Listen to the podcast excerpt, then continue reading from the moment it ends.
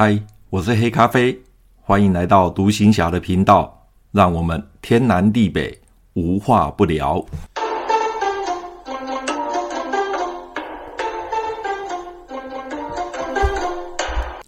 马祖当兵去，从左营海军陆战队左营军区受训回来，马祖呢也差不多快两个礼拜了。那这两个礼拜呢，我还一直沉浸在海军受训的快乐时光里哦，所以一直在呃很怀念那三周。但毕竟快乐的时光总是过得很快，一下就就就过去了。那回到马祖之后呢，又恢复到正常在外岛的正常的一些作息，早上跑步，然后呢训练、保养装备等等的，又回到很固定的这个作息生活。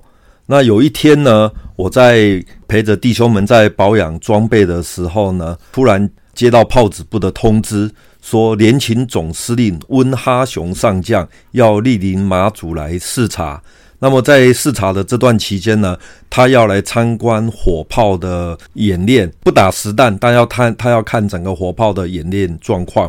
那由于本连是南竿防卫部炮子部炮兵示范连，也就是整个南竿炮兵的示范呢，都是由本连来做的，因为我们是示范连，因此整个呃这个重责大任呢就落在本连了。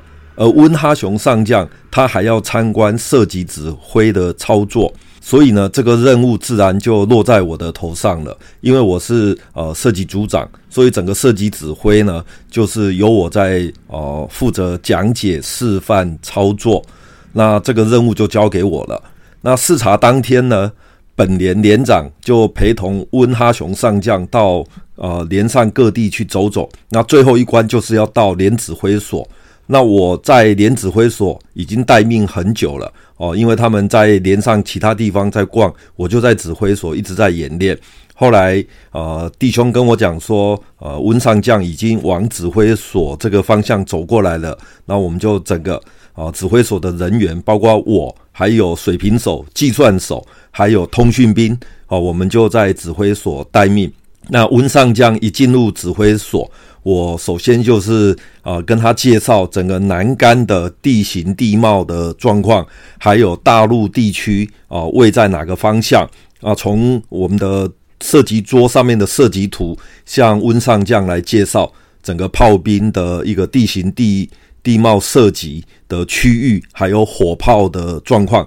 那接下来就是实际的指挥所的射击任务的操演。那温哈雄上将呢，个子其实不高，他一进来的时候，感觉到感觉上他不太像个军人啊、因为他戴个眼镜哦，温文儒雅的，那看起来真的不太像军人。要不是他肩膀上挂着三颗星的话，我们会以为他根本就是一个学者。他真的是温文儒雅，看起来就是就是像个学者一样啊。那其实。温哈雄上将呢，他本身就是炮兵官科的，他出生于哈尔滨哦，就是大陆的哈尔滨，是美国维吉尼亚军校炮兵科哦毕业的。他是中华民国陆军二级上将，曾经担任过第十三任的联勤总司令，也就是他现在来视察的时候，就是在联勤总司令的任内，他来视察的。温哈雄上将，他的英文非常的流利哦，他的英文非常的流利。那曾经担任过驻美军事采购团的团长，那现在呢就是联勤总司令。那整个示范的过程呢很顺利，他根本整个过程他都没有问什么问题，他就静静的看我们在操演。那个时候我当时并不晓得他是炮兵官科的，我以为他诶可能是其他兵种啊、其他兵科的。所以呢，整个过程他可能不是很了解。那还好，我整个过程呢都是按照炮兵的操点来啊、来演练的。我后来才知道，他原来本身就是炮兵官科的，而且他曾经在台湾干过炮兵营的营长。哦，这是我在后来的资料上面去查的时候，我才知道他曾经在台湾干过炮兵营营长，所以他本身就是炮兵的专业军官呐。所以他整个视察的过程当中呢，我发现到他很少说话哦，很少说话，跟一般的那些陆军的一些将领很不一样。啊，陆军的一些将领一来的时候呢，就会哦意见很多然后呢就开始讲这个讲那个，然后甚至有时候会脸色就是很很很难看，就指责啊。你如果做的不好，他就开始指责了。可是温哈熊上将从头到尾没有让我感觉有这种压迫感，也没有让我感觉到他那种盛气凌人哦，一个呃一个三星上将、二级上将，但是感觉上就是很客气、很温和的样子哦。这是我对他呃比较呃深刻的印象，就是他不像一般的高阶将领那种盛气凌人、气势就是咄咄逼人那种感觉，他就是这种很平和、很。很很温和的一个将领，我感觉上他就是个儒将啊，就是一个儒将。温哈雄上将做简报哦，简报给他看呢。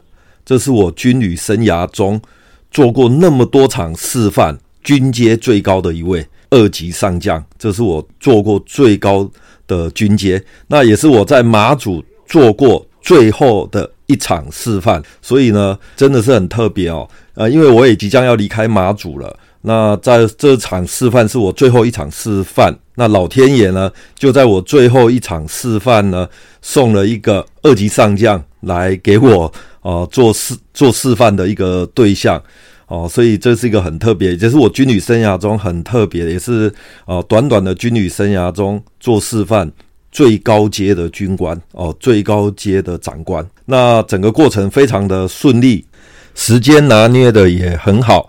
那后来呢，我们连长就陪同温哈熊上将呢，呃，到他的坐车前面，然后就送他离开，这样子。那我就整个过程呢，非常的顺利，非常的顺利。那这就是我在马祖最后一场示范，也是我在马祖剩下几个月就要离开马祖，老天爷送给我的一个礼物。今天就分享到这边，拜拜。